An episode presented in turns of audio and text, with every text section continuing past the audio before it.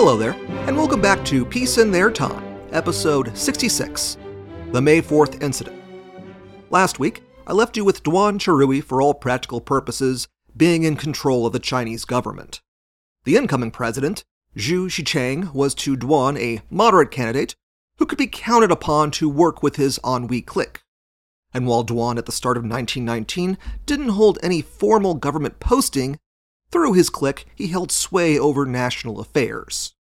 Unfortunately for him, this also meant that the general negative direction the country was going in was also considered his responsibility as well.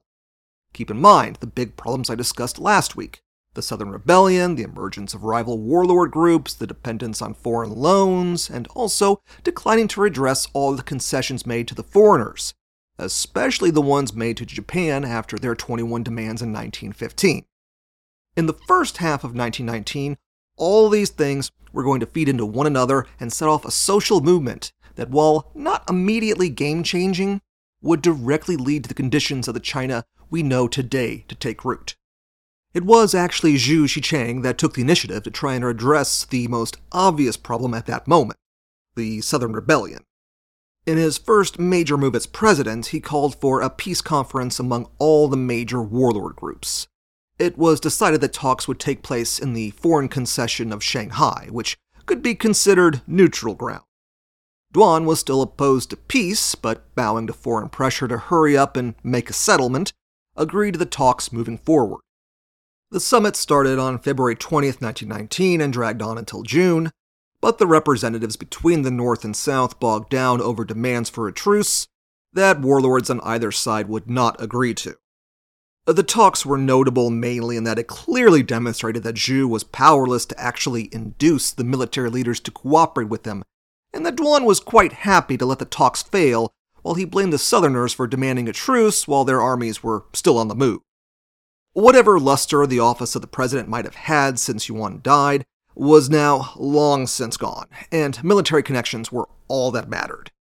Duan took the opportunity to again press for a combined military effort from the northern factions to reunify China. Except that Duan, by spring 1919, was also facing blowback for all his international policies. Remember, it had been him who had single mindedly pushed for China to enter World War I on the Entente side. The intent was to get China settled onto the victor's table and give it a real voice to shape the new order to emerge from Versailles. The Japanese, meanwhile, had taken over the German interests in Shandong province, including the port of Qingdao, and their takeover was recognized as part of the 21 demands made to China. Those demands were incredibly unpopular, of course, among the Chinese intelligentsia, who correctly saw it as an affront to Chinese sovereignty. while Yuan had been the guy to cave to the demands, Duan wasn't doing much to rectify the situation, and his pro Japanese leanings didn't do him any PR favors. The expectation among the Chinese was to use the negotiations to get those German concessions returned to China, as there wasn't any precedent for Japan to claim them by right of conquest, and the other great powers were not terribly interested in Japan becoming the de facto power in Shandong. And based on the principles of Woodrow Wilson's 14 points, the local Chinese should be placed back under Chinese governance. On the surface, the chances seem reasonable for China to get a favorable result. But as we went over way back in episode 3, that didn't happen. While negotiations progressed and it became apparent that Japan was setting the terms over the issue, word was leaked to the Chinese public that the Japanese were getting one over on them. For a population sick of generations of foreign humiliation, this proved to be something of a breaking point. On May 4th, 1919, thousands of students protested the above mentioned conditions of the In Progress Treaty and its betrayal of the promise to return Shandong fully to China. These protests rapidly spread not just through Beijing, but into the major urban areas of the nation as a whole. And it wasn't just students once things had spread out across the country. Anybody with a bone of national pride in them made their displeasure known.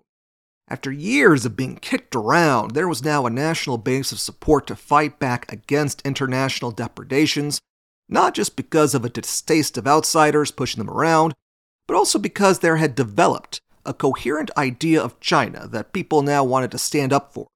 Chinese nationalism had truly awakened. Now, this is where I'm going to need to pause the narrative and take a closer look at just what was going on here.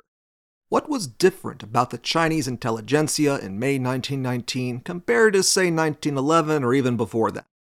The general answer is that China had been going through social upheaval since the latter days of the Qing that was now mutating into strains of thought that had been wholly unforeseen by the men at the top and would not be understood by them until even later.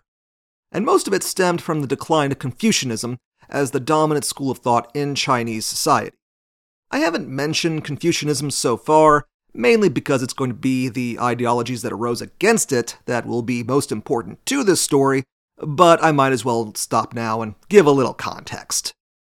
Confucianism is a set of beliefs, etiquette, and philosophy that either vied for dominance of, or successfully dominated, Chinese society for thousands of years. Broadly speaking, it preached social harmony, loyalty, obedience to the family, and continuous self improvement. The system also encouraged advancement based on merit and not necessarily by blood or relations. This manifested in what became known as the examination system. Imperial China, and not just the Qing, but stretching all the way back to the Middle Ages, needed qualified bureaucrats to staff the administration. And to supply that need, a standardized system of examinations based on Confucian teachings was implemented. The tests became the obsession of those possessing brains, but lacking in worldly means, as they offered the opportunity to work in the far cushier desk jobs. This resulted in a whole heck of a lot of competition over taking the examinations and then securing proper employment, and the tests were brutally difficult. They demanded exact and unerring knowledge of the canon of Confucian teachings, which went unchanged over centuries, as consistency was part of the point. There were also different levels of examinations, with the initial provincial tests resulting in only one in a hundred examinees passing muster. But even then, a surplus of guys who passed versus how many open positions there were, which put pressure on further advancement, where only one in 3,000 of those ones in a hundred actually reaching the highest ranks. Like I said, the entire system was brutal. Remember back in episode 62, I mentioned that the instigator of the Taiping Rebellion was just some guy who couldn't get through the examinations. The experience of cramming for the tests only to fail multiple times at them, thus confirming that he would be denied the social advancement he sought, was crushing. So much so that his brain broke and he started claiming to be the brother of Jesus Christ and launched a rebellion that brought the Qing Empire to its knees. And while the elites didn't quite draw a lesson from that experience, there were calls to reform the system by the latter 1800s. I mentioned that Confucianism promoted social harmony and stability as parts of its foundation. Well, the consequence of that line of thought was to create a society that was simultaneously very stable, but also very ossified. As long as China was the undisputed heavy of East Asia, there wasn't any reason to embrace change, and it largely didn't. When the Westerners started showing up, though, that's when the introspection started. Chinese learning had fixated on perfectly transmitting knowledge as it had been known centuries in the past, as the glory of the empire was such that it couldn't get any better. As a result, a lot of what was learned via the examinations was badly out of date in the fields of science, and even in literature it used a badly archaic system of writing that no longer matched how people spoke. A good comparison I came across would be students basically writing in Latin, centuries after they and the rest of the land had moved on to Romance languages, except with an incomprehensible writing system tacked onto it. It was just terribly outmoded and illustrative of how conservative Confucian thought had become. Just imagine not just official documents and records, but also literature being produced in what was effectively a dead language for the sake of tradition. Moreover, when new material like poems or books were produced, they had to follow strict rules regarding their content and composition to keep them in line with what had come before. It seems crazy to think about even with modern knowledge of over the top controlled societies, but it was very real. And part of the reason it continued on for so long wasn't just inertia from being the uncontested master of the region, but also because those who achieved the rarefied positions promised by the examination system had a vested interest to keep things the way they were. These men had all sacrificed and suffered to rise to the top, uh, barring those who had managed to play the system via connections or money, and really didn't want their positions challenged once they were secure. This created a long cycle of abuse where those who had suffered through the system became also its greatest champions, with the mentality being passed from generation to generation. Once the long decades of national crisis started to hit, though, in the 1800s, changes couldn't be delayed forever. And the elites were not blind to events happening around Once the Westerners and later the Japanese started picking at China in earnest, it became obvious that the test masters were incapable of stemming the tide, and some started working to change the system in order to save it. Attempts were made to incorporate modern mathematics and technological training, but these efforts were too little, too late. The disasters of the 1800s upended the country too badly for the Confucian elite to adapt in time to save itself, and many dissatisfied among the intelligentsia began advocating for a break from Confucianism and an embrace of Western practices. Simply picking and choosing what could be considered compatible with the Confucian canon wasn't enough. A full scale adoption was needed to advance China into the future. Though, mind you, there wasn't really consensus as to how that would work. And as you might have noticed in the series so far, conditions were not optimal for a systematic reform of the education system. The biggest proponents of a break with tradition came from students who had gone abroad to study.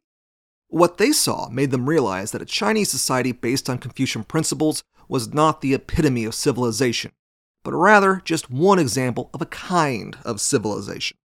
Based on what they saw, it was a fatally flawed one that couldn't survive the pressures of modernity. These students, too, were operating outside the examination system, which had, along with the Qing, become something of a scapegoat for China's weakness. Over the years, these students would bring back with them every bit of Western knowledge in all the arts and sciences they could get their hands on, then spread it as far as they could. A key difference between their experience versus their Japanese counterparts was that they had no love for an empire which they no longer identified with, nor was there uh, any government programs in place to assist them or make systematic use of their knowledge. With their monopoly on higher education broken, the Qing would end the examination system in 1905, which in turn ended the Confucian grip on the bureaucracy. And with the Confucians' power at the top broken, Chinese society had to grapple with the new ideas moving in. Keep in mind, this was not an overnight thing, and the time period we'll be covering on this podcast is very much a transitional one for China. The final breaking of Confucian influence would only come after concerted efforts by the eventual communist government. But in the aftermath of the 1911 revolution, changes started becoming noticeable.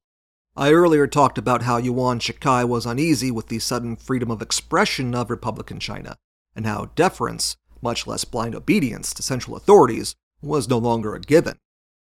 The old Confucian goal of social harmony, even when turning a blind eye to individual miseries, was falling away. If there were problems, they would be pointed out and open to criticism. This extended to personal relationships as well. The family was traditionally dominated by the male head of the household. Questions of marriage and goals in life were made by him. Going into the 1910s, though, children of some of the more well off families began asserting themselves, wanting to marry for love or follow their passions. People who were able started dressing how they wanted, thinking how they wanted, pursuing their own interests, obedience to family, but damned. For women especially, it was important because for some it meant getting an education and having an independent life. Now, mind you, this didn't hold true for all of China. Primarily, this change in mindset benefited those whose lives weren't dominated by simply surviving. But it was a start.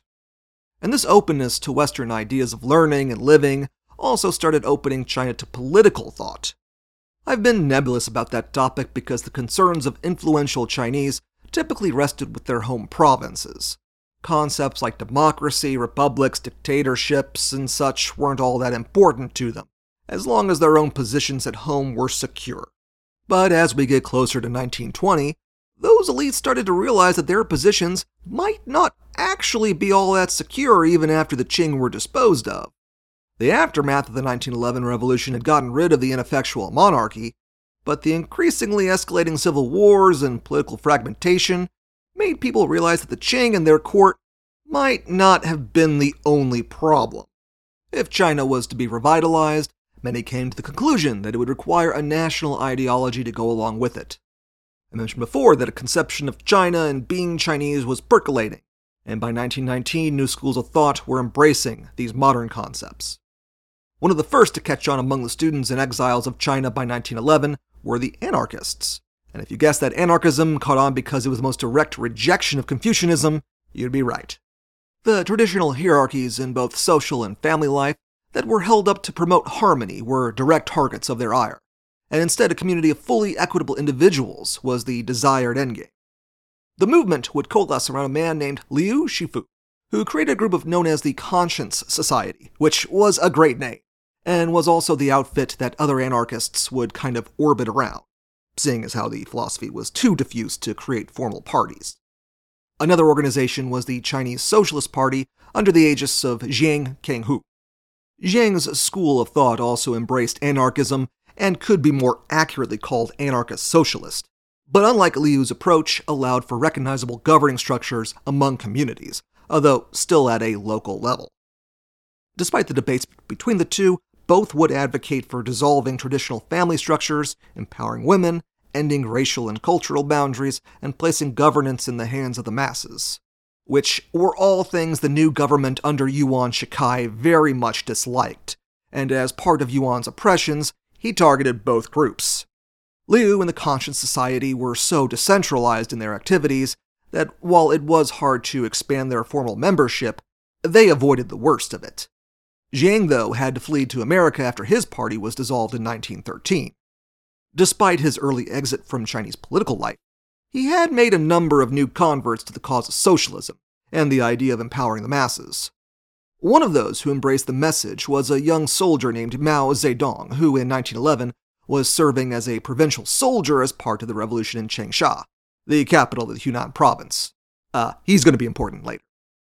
And while both of those groups would largely fade by 1919, their anarchist utopian message would not.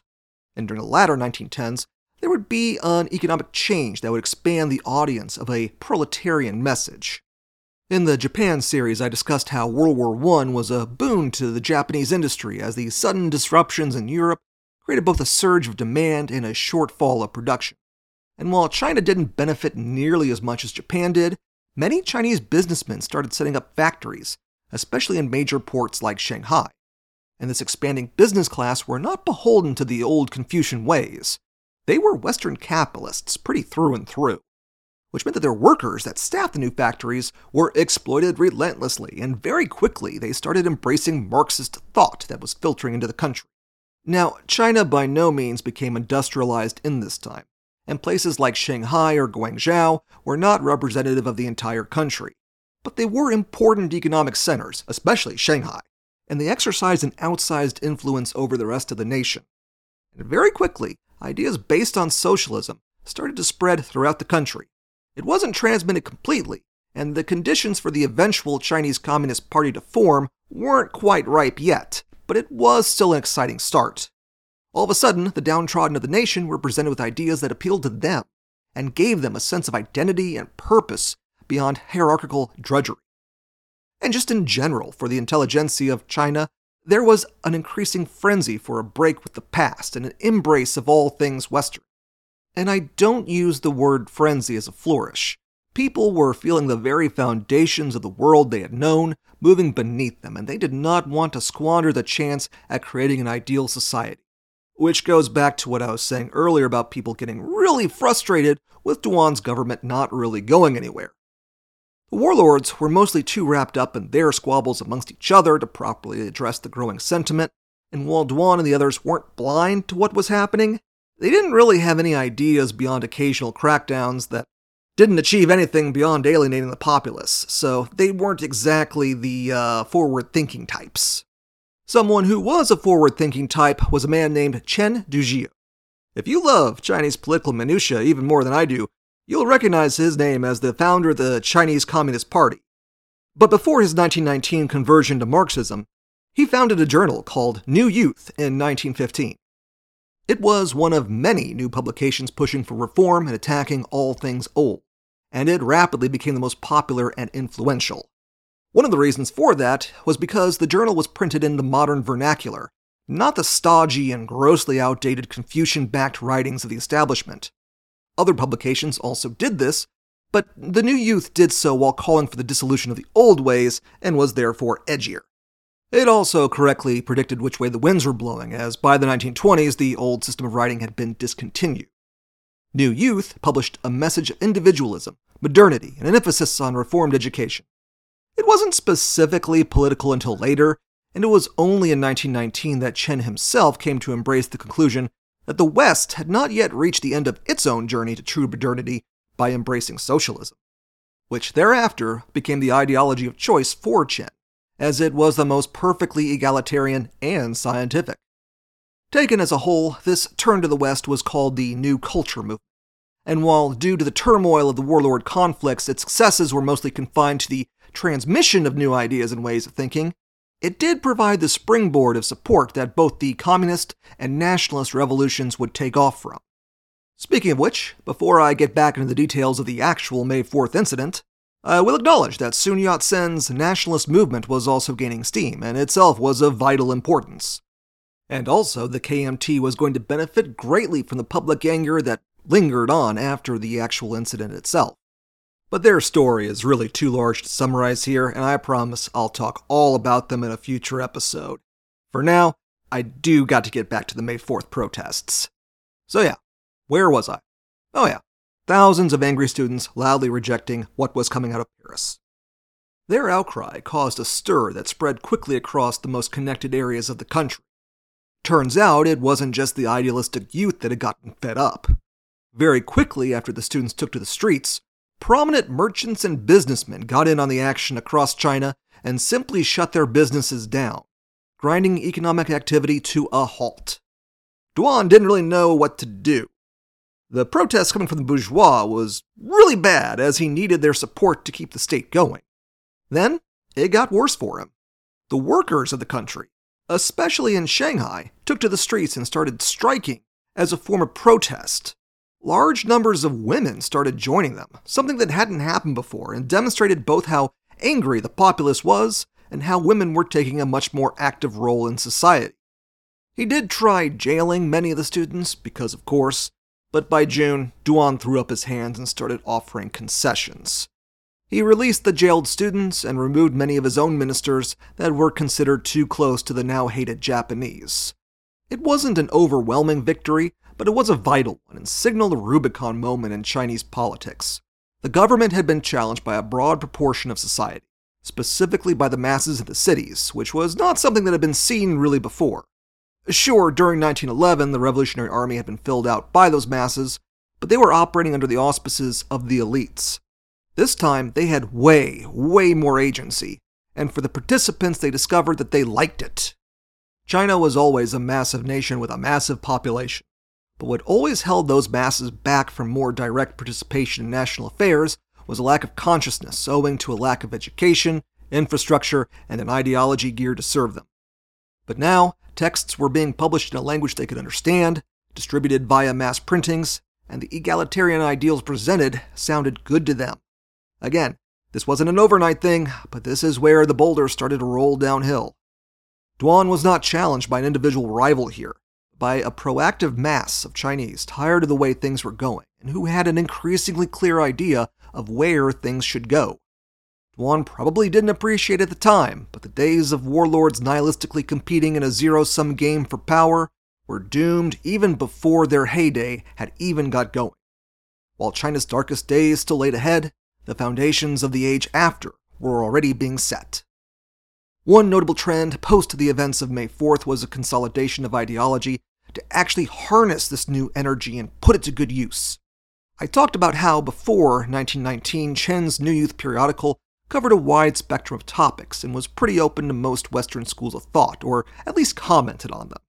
This was representative of a more diffuse time among the Chinese intelligentsia, where there was still room for the liberalism that was traditional in the West or even salvaging some aspects of Chinese thought in conjunction with that. The aftermath of May 4th ended that, and there was a swing towards outright revolutionary action.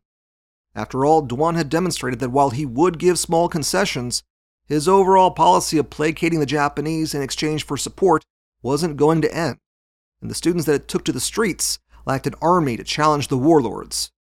With the proletariat at their backs, they could potentially have that army, albeit after a lot of organization. What I'm getting at is that May 4th as a protest was all well and good, but what was actually required was a direct confrontation with the emerging warlords.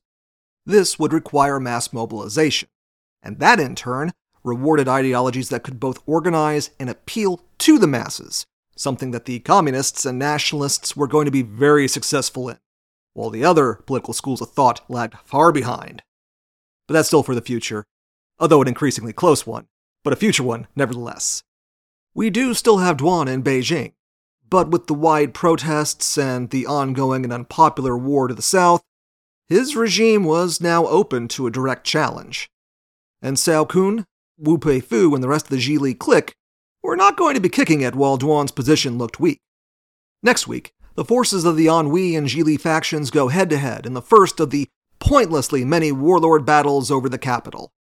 Join me then, and as always, thank you very much for listening.